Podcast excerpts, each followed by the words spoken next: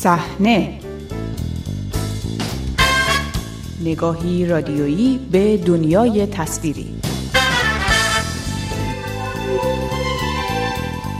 سلام شماره تازه مجله هفتگی صحنه را میشنوید. من بابک قفوری آذر هستم. در این شماره با سازندگان یکی از فیلم های ایرانی حاضر در دوره پیشروی جشنواره فیلم برلین گفتگو می‌کنم. با صحنه همراه باشید. سینمای ایران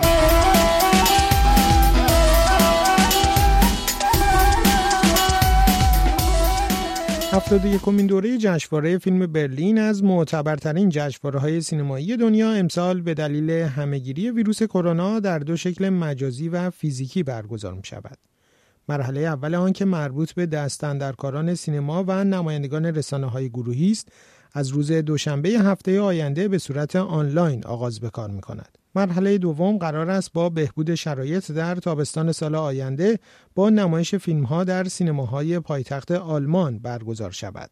از ایران امسال دو فیلم در دو بخش مهم جشنواره برلین حاضر است. در بخش مسابقه فیلم قصیده گاو سفید ساخته مشترک بهتاش سنایی ها و مریم مقدم و در بخش تازه تأسیس و رقابتی مواجهه فیلم منطقه پایانی به کارگردانی مشترک بردیا یادگاری و احسان میرحسینی به نمایش در می آید. این فیلم که نخستین ساخته بلند سازندگانش محسوب می شود فضایی آخر و زمانی از ایران ارائه می دهد که در آن شاعری به نام پیمان در میانه تلاش برای مهاجرت به آمریکا درگیر با اعتیاد، فقر و یک رابطه عشقی به مرگی تدریجی می رسد. گوش کن. اتاقش را میره صدای بلند حرف می‌زنه با خودش. شعر می‌خواد تو شهوت کتاب چاپ کردن داری؟ تنها چیزی که من ندارم شهوته. آخه تو عملی بنجل چی داری؟ خاطر است و خوشش میاد. کار درست حسابی داری؟ پول داری؟ ازدواج من مبتزله رفتنم شعر چاپ کردنم زندگیم کنار مادرم رابطم با خاطره مواد زدنم همش مبتزله با سازندگان این فیلم که پیشتر از جمله بازیگران فیلم شیطان وجود ندارد ساخته محمد رسولوف بودند گفتگو کردم. از آنها در ابتدا پرسیدم چطور با یکدیگر آشنا شدند و چگونه به ایده ساخت فیلم مشترک با یکدیگر رسیدند. من بردیه یادگاری هستم. من سینما رو از سینمای جوان همدان از هلوش سال 74 و 5 شروع کردم با فیلم کوتاه ساختم و بعد دانشجوی سوره بودم که توی تایم دانشجویی خیلی کار صدا برداری و نوشتن فیلمنامه کوتاه می‌کردم. و همینطور علاقه شاید اصلیم ادبیات بود که فقط تونستم مجوز چاپ یه مجموع داستان رو بگیرم پنج سال پیش و شعر بلندی که بیشتر از 20 سال روش کار می‌کردم هرگز و هنوز مجوز چاپ نگرفته و در کنار این فعالیت های ادبی اصولا به در بسته خورده. فیلمنامه هم می نوشتم از جمله پرویز و دشمنان پرویز ساخت مجد برزگر دشمنان علی درخشنده و چند تا سینمایی دیگه. تا اینی که از یه جایی تصمیم گرفتم که خودم هم فیلم بسازم چون واقعا فعالیت ادبی با توجه به سانسور گسترده خیلی محل اعراب نداره. یعنی وقتی تو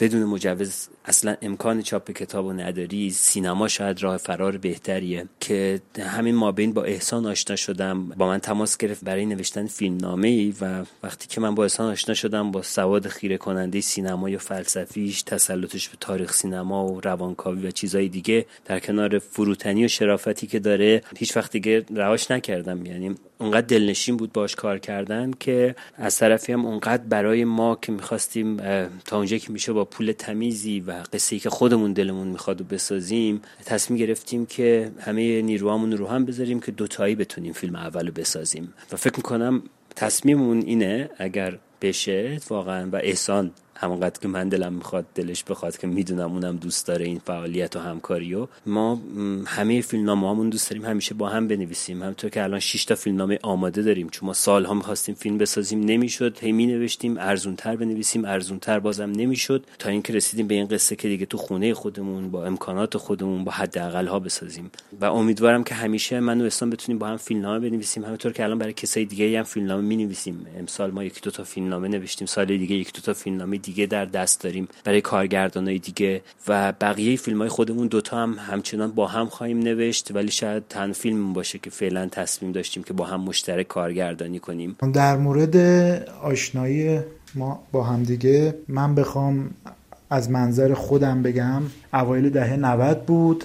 که من کار نقد فیلم انجام می‌دادم مطالب سینمایی برای برخی سایت ها و نشریات ایران می نوشتم فیلم کوتاه هم به اسم خوابگرد من ساخته بودم. یه همون جا بود که من تصمیم گرفتم که بیشتر تمرکزم رو بذارم روی نوشتن فیلمنامه های سینمایی بلند و تلاش برای ساختشون. همون برهه خب من پرویز مجید برزگر رو دیده بودم. فیلمنامهش رو خیلی دوست داشتم. یه مطلب تحلیلی هم راجبش نوشته بودم همون موقع. از طریق دوستان خب با بردیا به عنوان فیلم نام نویس فیلم پرویز ارتباط گرفتم. ارتباطی که خب از همون موقع تا همه الان ارتباط دوستی و کاری و همه جوره ادامه پیدا کرد و ماحصل نهاییش هم الان فیلم منطقه پایانی هستش. ما قبل از منطقه پایانی دو تا فیلمنامه بلند به شدت دنبال ساختش بودیم اما هر کدوم به دلایلی منجر به ساخت نشدن که از دلایلش production نسبتا سخت و پیچیدهشون بود که این کار رو برای فیلم اول یه مقدار مشکل می‌کرد. و به همین دلیل هم یه جایی با همدیگه به این نتیجه رسیدیم. کار اول رو به صورت مشترک کار بکنیم و تمام انرژی و نیروها و امکاناتمون رو بگذاریم که بتونیم یک فیلم رو به وجود بیاریم به یکی از ایده هامون جام بدیم. و همینطور خیلی فیلمی باشه که معلفه اصلیش صادقانه بودنش باشه و برگرفته از زندگی خودمون باشه. خب از نویسنده بودن و شاعر بودن بردیا بخش اعظمی از تجربیاتش در این زمینه داخل فیلم اومده. تا خیلی چیزای دیگه تا زندگی کردن خودمون در یک بستری که به نظر می‌رسه افق روشنی در مقابلمون نیست و حالا چگونگی مواجهه با این شرایط منجر به این شد که این فیلم منطقه پایانی رو تمام و کمال با همه وجود و انرژیمون بسازیم. ایده ساخت فیلم از کجا اومد؟ چرا چنین ساختار متفاوت و به شدت آوانگاردی رو هم انتخاب کردید؟ ما سه سال و نیم پیش با بردیا ورژن اولیه این فیلم نامه رو نوشته بودیم. اون موقع اسمش اسم شخصیت اصلی پیمان بود. یه جور فضای کمدی درامای مدل بعضی از فیلم های مستقل آمریکایی رو داشت. بعد خب فیلم نامه تموم شد. ما در صدد فراهم کردن شرایط ساختش بودیم. دقیقا تا همون برهه این شیب نزولی شرایط اطرافمون اتفاق افتاد اون فروپاشی اقتصادی تورم شدید مسائل سیاسی فشارها لحاظ اجتماعی فرهنگی همه جوره. یک دفعه حس کردیم یک فضای عجیبی اطرافمون شکل گرفته و یه دفعه به خودمون آمدیم حال خودمونم خیلی نسبت به فضای فیلمنامه‌ای که نوشتیم دگرگون شده خیلی حال به قول بدتر و قریبتری داشتیم. همونجا بود که این نشستیم با بردیا که دیدیم این اختلاف سطح متنی که داریم و الان اوضاع خودمون که واقعا هم میشه گفت یک شبه اتفاق افتاد شد تصمیم گرفتیم که بازنویسی دوباره روی فیلمنامه داشته باشیم. ستون فقرات اصلی فیلمنامه که بحث مهاجرت و رابطه از راه دور بودش و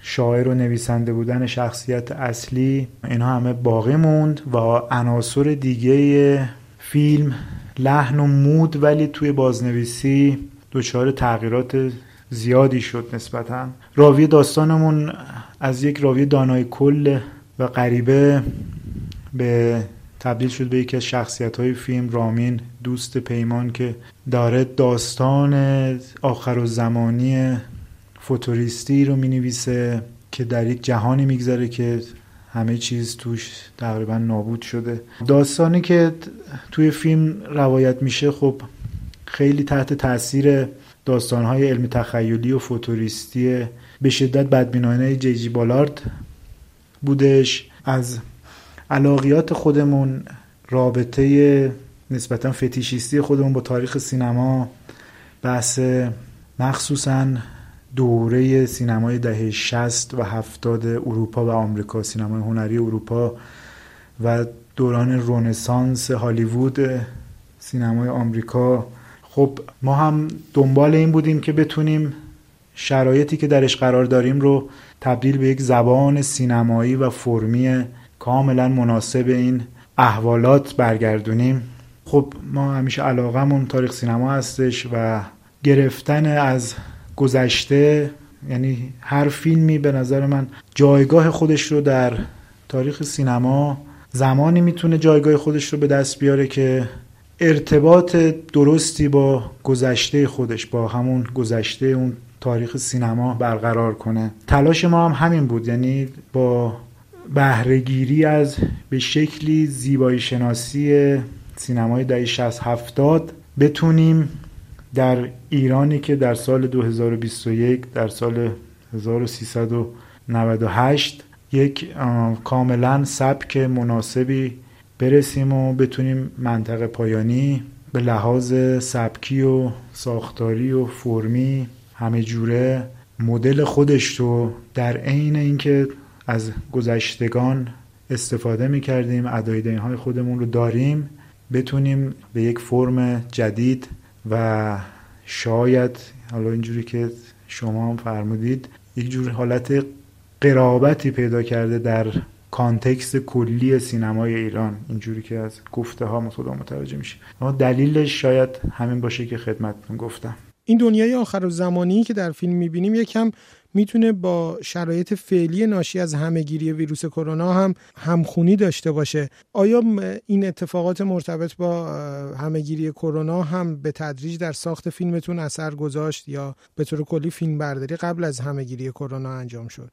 واقعیت اینه که اصلا تحت تاثیر کرونا نبود. ما این قصه رو از سه چهار سال پیش شروع کرده بودیم نوشتنشو و حتی شوتینگ ما کل فیلم برداری قبل از همهگیری کرونا بود و اصلا اون موقع جهان منتظر اینجور فاجعه نبود. متاسفانه پیش بینی تلخ ما که فکر می‌کردیم در آینده دور اتفاق بیفته خیلی زود اتفاق افتاد و ما البته بیشتر تحت تاثیر آلودگی های محیط زیستی یا فجایع و جنگ انفجار هستی یا هر آن چیزی که در آینده این سرزمین متاسفانه ممکنه توی تالش باشه و انتظارش می‌کشه تا تاثیر اونا بودیم تا اینی که یک یه ویروس اینجوری و ما بیشتر فکر می‌کردیم شاید مرکز شروع این فاجعه از محله خودمون شهر خودمون باشه و بعد بشه یه هشدار جهانی داد راجع به اینی که کاری که سیاست مداران می‌کنن کاری که خود ما انسان ها داریم با طبیعت می‌کنیم دیگه فقیر و غنی نمی‌شناسه و یه روزی ابعاد این فاجعه انقدر گسترده میشه که دامن همه رو می‌گیره. بیشتر فاجعه ای که ما تحت تاثیرش بودیم فاجعه که همین الان در حال اتفاق افتادنه ولی شاید فعلا خیلی از سویهاش خاموشه. ولی متاسفانه اگر این روند رو قهقرای جامعه و مملکت ما ادامه پیدا بکنه خیلی دور نیست دیدن این فاجعه. فیلمتون متفاوت از جریان رایج و مسلط بر سینمای ایرانه. با توجه به مضمون و ساختار خاص فیلمتون نگران این نیستین که بهتون برچسب ساخت فیلم جشنواره‌ای بخوره یا اینکه برخی بگن به خاطر خوشایند جشنواره ها چنین ساختار و مضمونی رو انتخاب کردین؟ من فکر می‌کنم ما متفاوتیم به خاطر اینی که فیلم ما بینهایت صادقانه است. کمتر ساخته ای به جرات می‌تونم بگم که کمتر فیلم سازی توی ایران انقدر رواداری تاریخی ما ایرانی ها انقدر اجازه به آرتیست ایرانی میده که این چنین خودشو خودوریانی کنه این چنین خودشو آشکار کنه و صادقانه خودش زندگیش و تجربیاتشو بریزه بیرون. بخشی از فیلم نقد بیرحمانی از جامعه روشنفکری ایرانه که بدون اینی که شاید بخواد یا بدونه در همون ابتزال جاری که همه درگیرشن اون عمیقتر توش فرو رفته. فیلم خیلی بیرحمانه یه نسبت به زندگی هنرمند ایرانی و نمایش بیواسطه ای از قدرت سرکوبگر سانسور و نظارت های دولتی بر کار یه هنرمند و مشکلات معیشتی و کثافتی که یه آرتیست ایرانی متاسفانه بهش تن میده. به همین خاطر من فکر می‌کنم فیلم ما تفاوتش در اینه که تن نداده ملاحظات خودسانسوری های رایج. تفاوتش در اینه که ما علایق شخصی خودمون رو پی گرفتیم. پیوندامون با تاریخ سینما روانکاوی ادبیات جریان های ادبی شعری خودمون مثل شعر دیگر و حجم و شاعرای نسبتا بینام و نشان ولی مطمئنا خیلی بزرگتر از شاعرای معروف فارسی که همیشه در حاشیه بودند و اصلا به هیچ جور مناسبات روزی تن نمی‌دادند ما بیشتر دنبال زورآزمایی فرمیک و زبانی بودیم. تلاش برای رسیدن به یه زبانی تو سینما که مال خودمون باشه و اینو با این فیلم شروع شده و ما مشق کردیم اینو بیشتر و تو فیلم های بعدی امیدواریم که دستور زبان این ایده های فرمی که داریم رو بتونیم پخته تر کنیم و من و احسان یه جور دنبال رسیدن به یک زبان سینمایی خاصی هستیم که با تاریخ سینما روانکاوی ادبیات پیوند خورده باشه که با هر قصه متفاوتی مطمئنا سر و شکلش متفاوت خواهد بود. ولی فکر نمی کنم اصلا انگ جشنواره بشه به این فیلم زد. اتفاقا خیلی فیلم متفاوتی بود. حتی در مواجهه با فستیوالا اونا اصولا عادت دارن به یه سری به فیلم های رئالیستی یا فیلم های جدیدن نسبتا معمای اجتماعی که جدیدن مد شده توی سینمای ایران. و خیلی فیلم تندی بود به لحاظ فرمی و زبانی و تجربه خیلی به قول خودشون بازخوردی که ما از برلین و پخش کننده و منتقدای خارجی که تا حالا باشون فیلم رو دیدن داشتیم اینه که خیلی تجربه یونیک متفاوتیه با اون چیزی که از سینما ایران دیدن. و شاید هنوز فستیوال و مخاطب جهانی اصلا آماده پذیرش این طور زبان و فرمی از سینما ایران نداره. یک خورده به نظرشون میاد که ما اصولا فقط ور محتوایی سینمای ما براشون همیشه جذاب بوده و اتفاقا خیلی با زاویه دارن اونا. شاید فکر می‌کنم که اروپایی و آمریکایی بیشتر خودشون و زبان و فرم سینما رو مال خودشون می‌دونن و ما اتفاقا توی وادی قدم گذاشتیم که اصولا سینمای ما خیلی بهش نزدیک نشده بود. و آیا فیلم با مجوزهای مرسوم ساخت فیلم در ایران ساخته شده به دنبال نمایش فیلم هستید؟ فکر می‌کنید چنین فیلمی امکان نمایش در ایران داشته باشه؟ ما وقتی که تصمیم به ساخت این فیلم گرفتیم اونقدر به ضرورت بزرگی تبدیل شده بود. اونقدر همه دیگه زندگی و امید و آرزوی ما بسته به این بود که بالاخره بتونیم بعد از نزدیک ده سال تلاش اولین فیلممون رو بسازیم اصلا نه بهش فکر می‌کردیم نه فرصتشو داشتیم دنبال مجوزهای لازم بریم. ولی همچنان الان آرزومون اینه که مخاطب ایرانی فیلم رو ببینه. همزبانای ما بهتر از هر کسی می‌تونن تجربه زیستی ما رو باش ارتباط برقرار کنن. این قصه از از, از دل این جامعه اومده و مطمئنا بهترین مخاطبش توی این جامعه است و ما همه تلاشمون رو برای اکران هر چند محدود یا به هر شکلی به دست مخاطب فارسی زبان رسوندن انجام میدیم. فقط مسئلهمون این بود که فیلم بسازیم. چه هر چند که ممکن بود که بتونیم این مجوزارم بگیریم. بعید نبود که بشه این مجوزا رو گرفت ولی واقعیتش نه. بهش فکر نمی کردیم ولی الان یکی از بزرگترین دغدغه هامون اینه که مخاطب ایرانی فیلم رو ببینه. از همراهیتان با این شماره مجله هفتگی صحنه سپاس گذارم تا شماره آینده روز و شب خوش.